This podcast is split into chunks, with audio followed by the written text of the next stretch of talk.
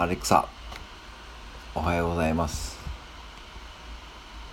おはようございます。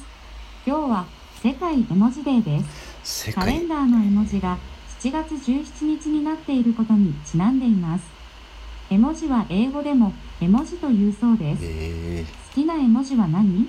と聞いてみてください。ー、アレクサ好きな絵文字は何？